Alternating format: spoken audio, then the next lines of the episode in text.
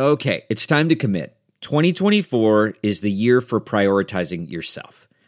Begin your new smile journey with Byte, and you could start seeing results in just two to three weeks. Just order your at home impression kit today for only $14.95 at Byte.com. Byte clear liners are doctor directed and delivered to your door. Treatment costs thousands less than braces, plus, they offer financing options, accept eligible insurance, and you could pay with your HSA, FSA. Get 80% off your impression kit when you use code WONDERY at Byte.com. That's B-Y-T-E dot com. Start your confidence journey today with Byte.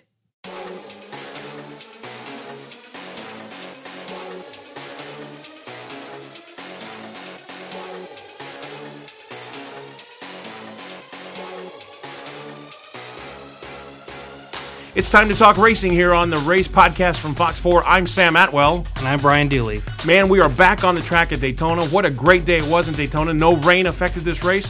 It was a good race, lots of action, lots of crashes towards the end. Let's go ahead and take a look and see where your favorite driver finished in the 2019 Daytona 500.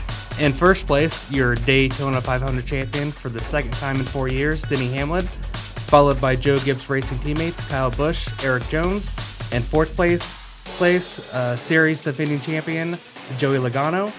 In fifth place, Michael McDowell, followed by Ty Dillon, Kyle Larson in seventh, Ryan Preece, five time or seven time champion Jimmie Johnson, and in tenth place, Ross Chastain.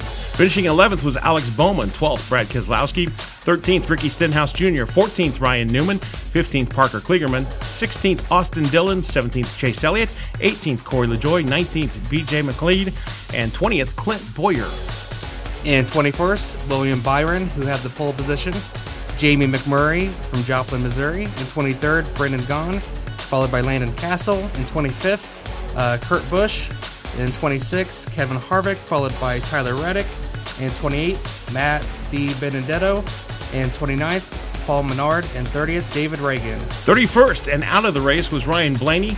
Aric Almirola was 32nd, Daniel Suarez 33rd, Daniel Hemric 34th, Martin Truex Jr. 35th, Matt Tifft 36th, 37th was Chris Buescher 38th, Bubba Wallace, he was out early, Cody Ware 39th, and Casey Mears was finished in last place in 40th.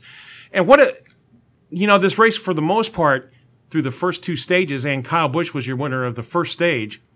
Really not a whole lot of action. Not, I mean, there was, it was good racing and I think the changes NASCAR made to the aerodynamics and the horsepower at this track, these I think it produced some really great racing.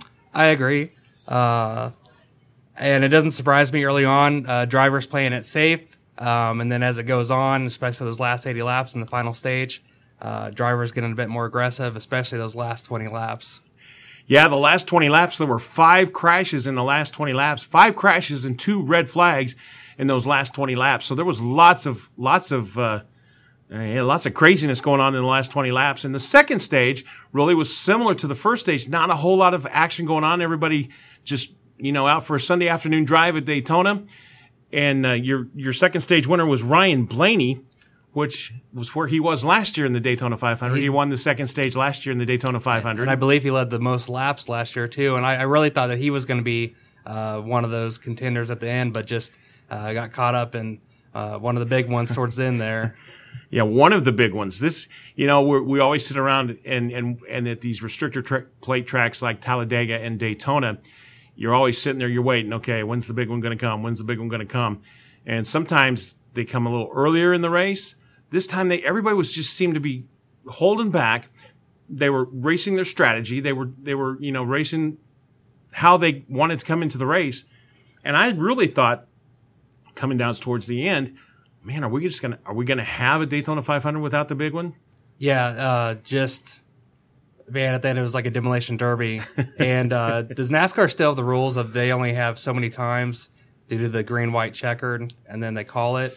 Or do they keep trying? Because they have the rule now. I know they used to have the line on the back stretch, and now it's you know the green white checker they if it gets the white flag if you get the white happens, flag if if you get the white flag then the next the next flag wins whether it's checker or whether it's yellow so so they do still have that rule and it almost seemed like we weren't going to get to a finish tonight because um there were so i mean they got they took so much time to clean the tracks with the red flag situations, and then they get underway, and lo and behold, somebody makes a move, and uh, man, they wrecked a bunch of race cars tonight. And, and even at the end there, uh, drivers were still making moves. Uh, but I think playing it Joey Logano, he was getting up there, but he just gonna get, he just could not get the push he needed. Kyle Busch at one point was trying to get, you know, at, to his teammate Denny Hamlin, and it was a lot of back and forth going on. But Denny Hamlin, that last restart, he really took off and uh, it paid off at the end. He really did take off, and and and he and his teammate. I know Kyle Busch. I understood the strategy. Kyle Busch. He was trying to get into the right place, get the right distance, so he could make that final move. And he, I believe, he was going to make his move on the on the last lap, uh, like we've seen many many times at Daytona. But it just wasn't there. And I, I think I know I know you're not a big fan of Denny Hamlin or Kyle Busch, but I got to tell you, for somebody who's been a, a longtime fan like me and and covered the sport for a long time, I really a sentimental win for me with with the one two three Gibbs finish, and uh, with the loss of J.D. Gibbs earlier this last well last month. Um, pretty special moment for for Joe Gibbs Racing, and and love him or hate him, you, got to respect Joe Gibbs for what he's done in this sport and for what just an incredible human being he is. And I, I do respect Joe Gibbs, uh, Kyle Busch his personality. Um, over the years, I've grown. Each driver they have their personality, like him, dislike him. Uh, but Kyle Busch, he, he's a he's a great driver. What he did in 2015 when he was in that uh, horrible crash in the Xfinity Series, to come back and win the championship that year. Denny Hamlin uh, winning this the Daytona 500 in 2016. Now again in uh, 2019. You know he's been a runner up for the championship before. Uh, but he definitely has been great at these tracks, and uh, he's a great driver as well. And you know, the last time there was that, that photo finish with him and Martin Truex Jr. Yes, he mentioned after the race he feels like this one he can kind of relax a bit more. Um, just it wasn't that such a close. And there for a while in that in in that when he won the, his last Daytona 500, it, they weren't real sure who won that race. They had to go to the photo finish to see he crossed just milliseconds ahead of Martin Truex Jr. and and it was um, it was quite a surprise because I think if I remember correctly on the TV call they said Martin Truex won and then they had to go back and and rethink that and take a look at it and, and he did go to victory I think lane. when I when I saw that one I thought Martin Truex Jr. won and then you actually you look at the photos and I mean it was so close uh, but Denny Hamlin did win and he's back at it again today and also in third place other Joe Gibbs uh, Erik Jones um, who won there, I believe, in July. Uh, you know, coming off a strong finish for him. And uh, you mentioned earlier, uh, we were talking that this is the only the second time. Yes, 22 years ago, Hendrick Motorsports, uh, Jeff Gordon, Terry Labonte, and Ricky Craven. Yes, had a one, two, three finish at Daytona, and uh, and that if if if I if my if my memory serves me right, that was a very emotional moment too because I believe that was when Rick Hendrick was battling leukemia, and it was he was either his first time at the track or there was something very emotional about that win too. Of course, Ricky Craven was coming off a very severe accident where he had severe head injury, and to see him come back and finish third in that race, and Terry Labonte, the the uh, the Winston Cup champion years and years ago in 1996, for them to to pull off that one two three finish was very cool. But this one tonight, especially with the, with the recent, like we mentioned earlier, J.D. Gibbs passing away earlier from a neurological disease, and Denny Hamlin actually was discovered by J.D. Gibbs. So that's why this was so special for Denny Hamlin, and this win will mean a lot. And and uh, and Joe Gibbs and Gibbs Racing has done a lot for this sport, and it, I'm I'm I'm happy that that organization won. Like I say, if you're not a fan of those guys, I understand because that's what that's what NASCAR is all about. You have your favorite drivers, you have your not favorite drivers. You have the guys you just can't stand. And and this sort of reminds me of Martinsville, uh, Jimmie Johnson winning after uh, Ricky Hendrick, Rick Hendrick's son, and a few others of the Hendrick Motorsports family were killed in a plane crash. Yeah, that was that was Martinsville is still a very emotional place for Hendrick Motorsports because ten other team members died in that plane crash. In fact, the race the day that happened, Jimmie Johnson actually won that race and was not in victory lane. And we were later to find out why he wasn't in victory lane because his very dear friend Ricky Hendrick and and Rick Hendrick's brother, and uh, engine builder for Rick Hendrick Motorsports. Ten of their people were killed in that in that crash, and uh, yeah, there it. And we were talking just a little bit ago. Sometimes it, it, it seems like in NASCAR we've had these we've had these memorable moments over the years where you it's followed up with a win or there's a very emotional win or you know I think back to to all the way back to 2000 and 2001 when Dale Earnhardt died and then you follow up the July race in Daytona with Michael Waltrip and, and Junior. That's probably one of my one of my favorite moments in NASCAR history. I I really uh, got into the sport um, in 2001. A uh, few, you know, I was starting to get into it in 2099, uh, but I was only 11, 12 years old when uh, Dale Earnhardt Sr. died in 2001 and uh, became a Jeff Gordon fan then. But to see uh, Dale Jr. come back and then have Michael Waltrip in second, that was just, I remember watching that and just my mouth dropped. It was just like you remember that iconic picture of, of, the two of them standing on top of their race cars in in the infield there at Daytona, and just hugging and you know what an incredible moment. And what I loved about that, I, I always felt bad for Michael Waltrip, who he never really got to celebrate uh, the Daytona 500 win in February 2001 because of the death of Dale Earnhardt Sr., his uh, boss, car owner, and I, I what I loved about that is, you know, Dale. I feel like Dale Earnhardt Jr. and Michael Waltrip finally got to have the celebration that year uh, that they didn't get to have earlier. Uh, something else I want to talk about is uh, Emporia, Kansas native Clint Bowyer. He was really oh. strong today. I mean, he was he was running the top ten, top five, and then after a, a couple of those first big ones happened, those last twenty laps, he he got aggressive and he just wasn't clear. Came up and it oh, was man. go time, and he he made his move, and it was a good move because he jumped out from behind a slower car. He jumped to the inside of the 34 car, and uh, thought he had it cleared, and, and went to move back up in front of him, and just wasn't there. And that was the was that the last big one, or was that the second to last big one? I I I, I think that was the last big one. Yeah, it might have been the last big one. Um, and I'm a Chase Elliott fan, and that one, Chase Elliott was sort of getting nicked on those first two, but barely getting out. A few scrapes here and there, and then uh, that last one, he he got in. That was it for him. Uh, Jimmie Johnson, he was getting nicked too, but he finished in the top ten. His car was his car was totally the the left rear of that car was totally trashed. It was gone, and and that 48 team put that thing back together and and this race really at the end was survival of the fittest, man, because there were some damaged cars you know, um, a guy I want to mention, Matt Di Benedetto, ran strong all day, led laps. He was up in the front, and he was he was caught in the middle of of the big one, the very first big one that took took out that involved 22 cars. And if you go back and later in the week, if you go back and look at the video of that crash, and you see this gigantic wad of race cars right there, and it was just it ruined a lot of great runs that some guys were having, and I felt really bad for Matt Di Benedetto and and also for Paul Menard. Paul Menard caused that wreck. Yeah, and, and, he was so close to winning the Clash a week ago in the exhibition race. Uh, uh, the wreck caused by Jimmie Johnson. Um, I thought he was going to be a strong contender, and just the fate of the big one. Um, also, we mentioned Ryan Blaney, uh, Aric Almirola, who was leading the last lap last year and uh, got wrecked by Austin Dillon for the win.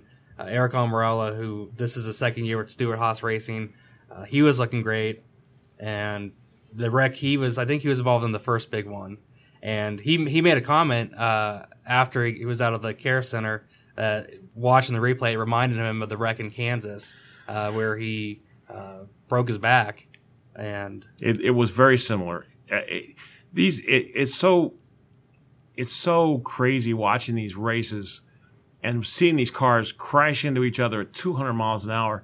And, and NASCAR has done such a great job with safety and, and driver safety over the years.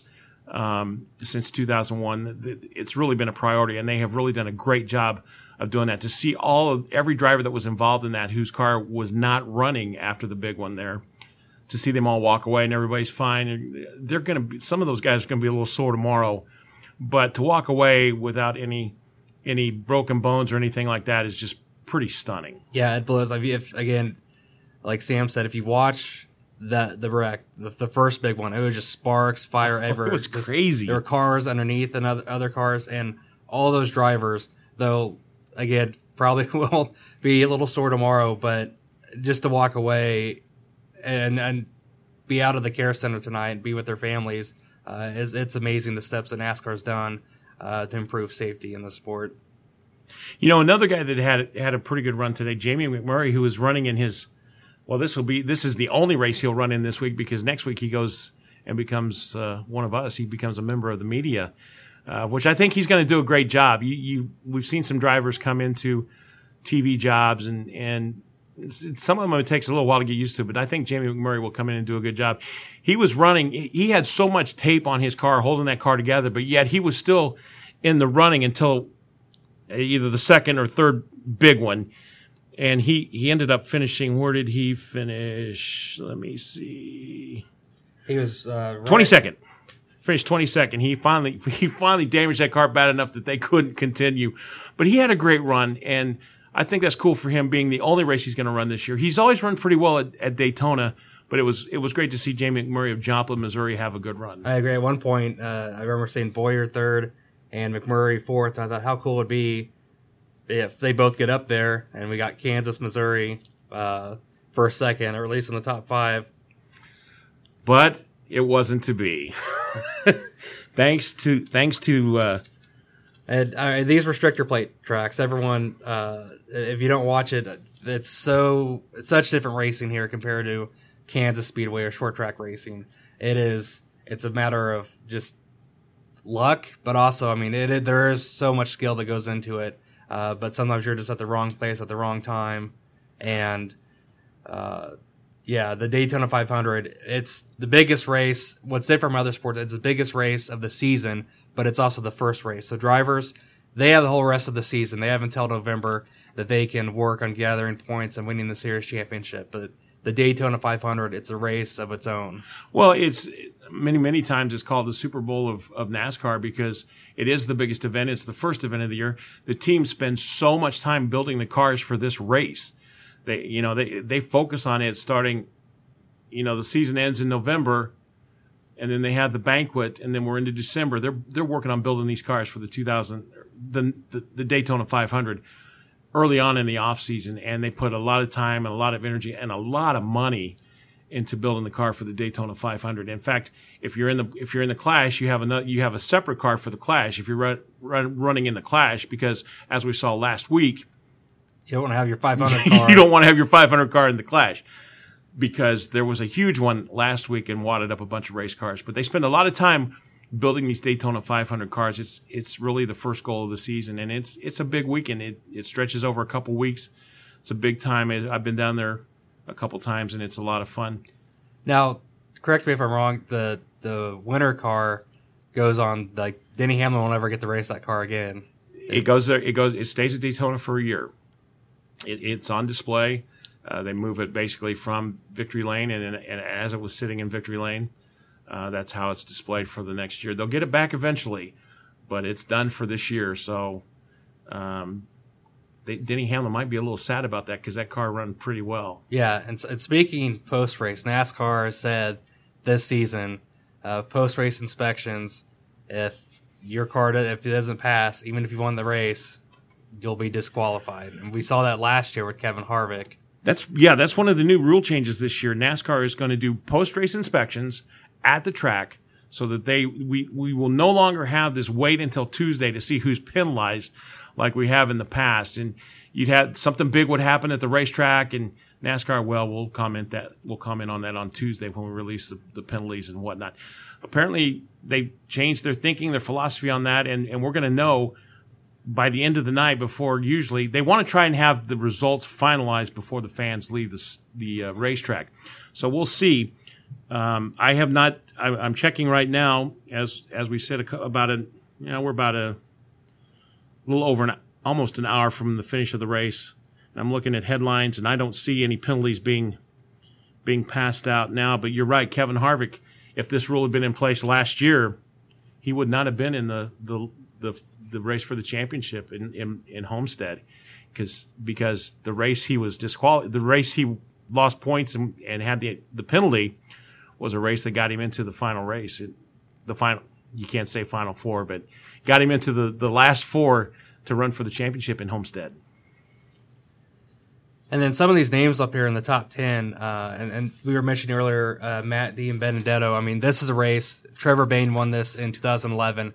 I remember when he won, I was like, who? And th- this is a race. It is anyone's game. Uh, you got veteran drivers. You have drivers like Kyle Busch, who's a champion and has never won this race. Uh, took Dale Earnhardt Sr. so many years before he finally won in 98. Uh, but what's great, Michael McDowell, Ty Dillon, uh, Ryan Preece, a lot of names you don't see in the top five, top 10, and a lot of other races. It's so great and, it, and awesome to see some of those drivers have a shot and a chance to win uh, a race like the Daytona 500. Yeah, and absolutely. You know, we talked, mentioned just a little bit earlier about guys who had some luck tonight. Ryan Preece, this guy had some luck because he drove through all of those big crashes. And, and, and as you go back and, and if you see the in-car video of how him just barely getting by without getting hit, without crashing into anybody, nobody crashing, nobody spinning into him. And uh, it was an amazing job of driving by that young man to stay in, stay in that race and stay out of trouble.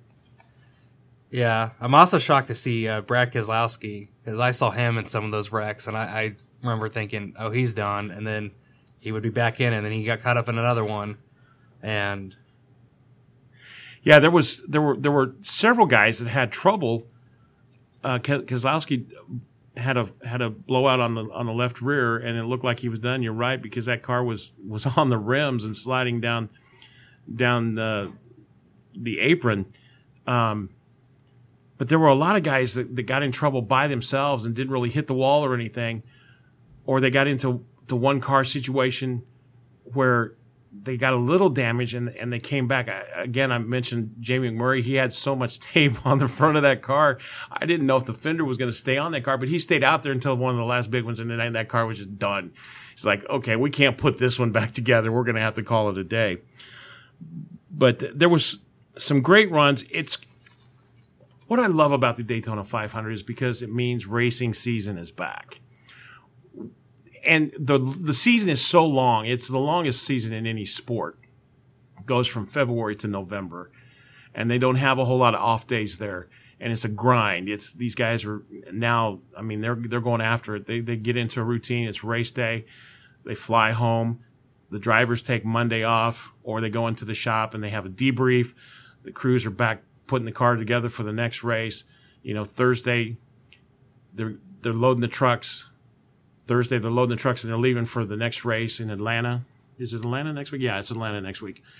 And so they're back into this grind and, and us race fans are back into, you know, into our routine and it's we're ready. The the excitement when that green flag first drops, my every year I'm just always like shaking uh, when those cars first uh, that first couple laps, and then the last twenty laps, uh, because you know what it's not over yet. The last ten laps, last five laps, in the Daytona 500, it's never over until that checkered flag waves, and that whole time I'm just shaking. I'm giddy as a schoolboy.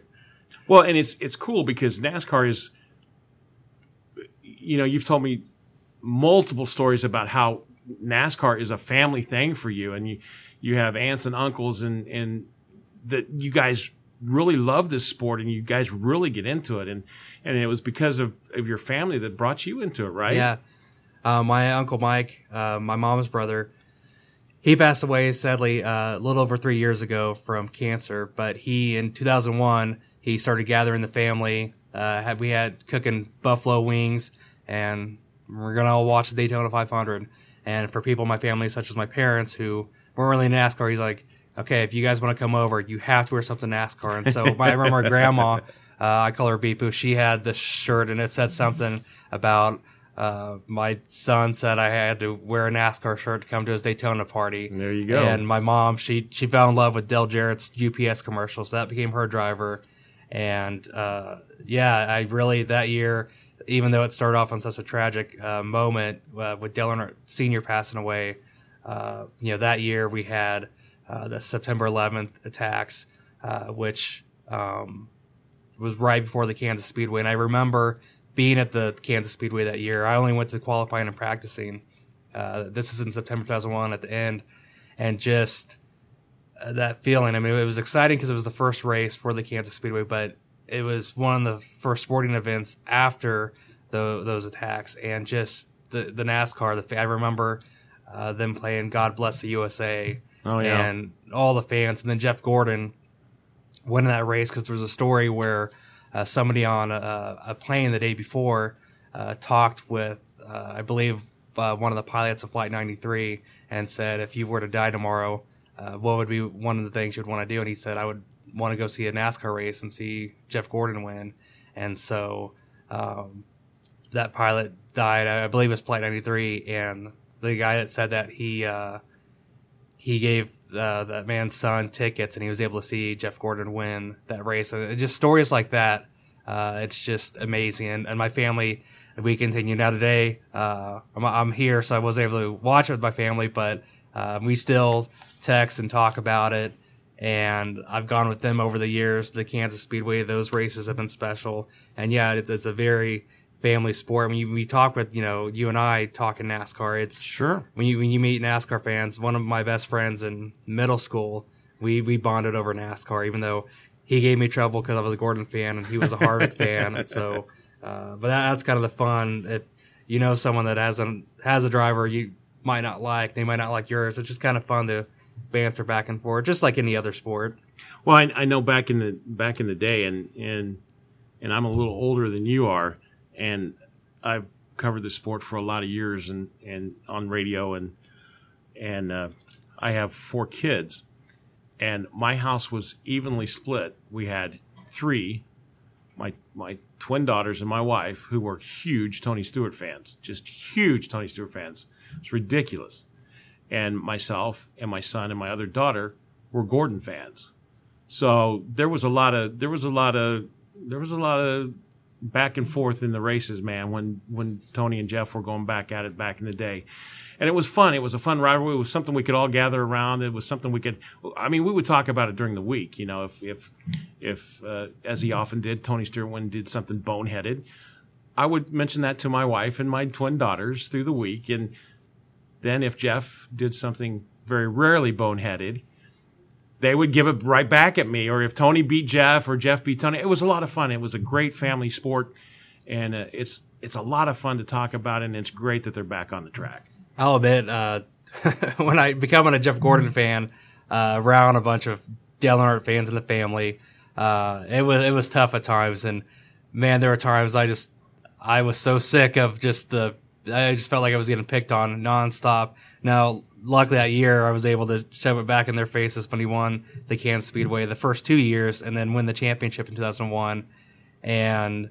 But I, I remember even in, in Boy Scouts, I would get in arguments with kids that were Tony Stewart fans because I did not, I, I did not like Tony Stewart.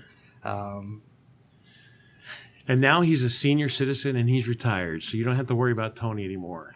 Yeah, and this, uh, sp- speaking of uh, drivers that might be coming to retirement, nothing's been said yet. But Jimmie Johnson, seven-time champion, didn't win a race last year, won the Clash last week after causing the big one. But this is the first year in, in since being in the Cup Series that Chad Knaus is not his crew chief. Chad Knaus is now with the 24 I don't think Jimmie Johnson is quite done yet. I, I think they had an off season last year. Absolutely, they they ran like junk all season long. They just couldn't. They seemingly they couldn't get out of their own way.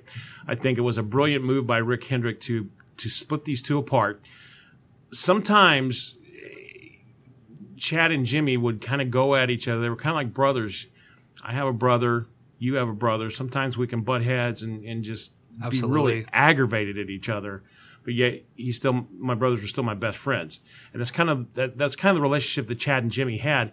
And sometimes it, it was hard to it, it was hard to get that across on the track. I, I think they'd been together. I think they'd had a great run, seven championships. I mean, that's amazing. It's it's it has to be one of the longest crew chief driver relation in history that I at least that I've seen. it's it's a, it's amazing the run they have, but I think it's a great move by Mr. Hendrick to to split them apart and to to move Chad to a new challenge with a younger driver and Jimmy with a new crew chief that will give him a different perspective a different way to look at things.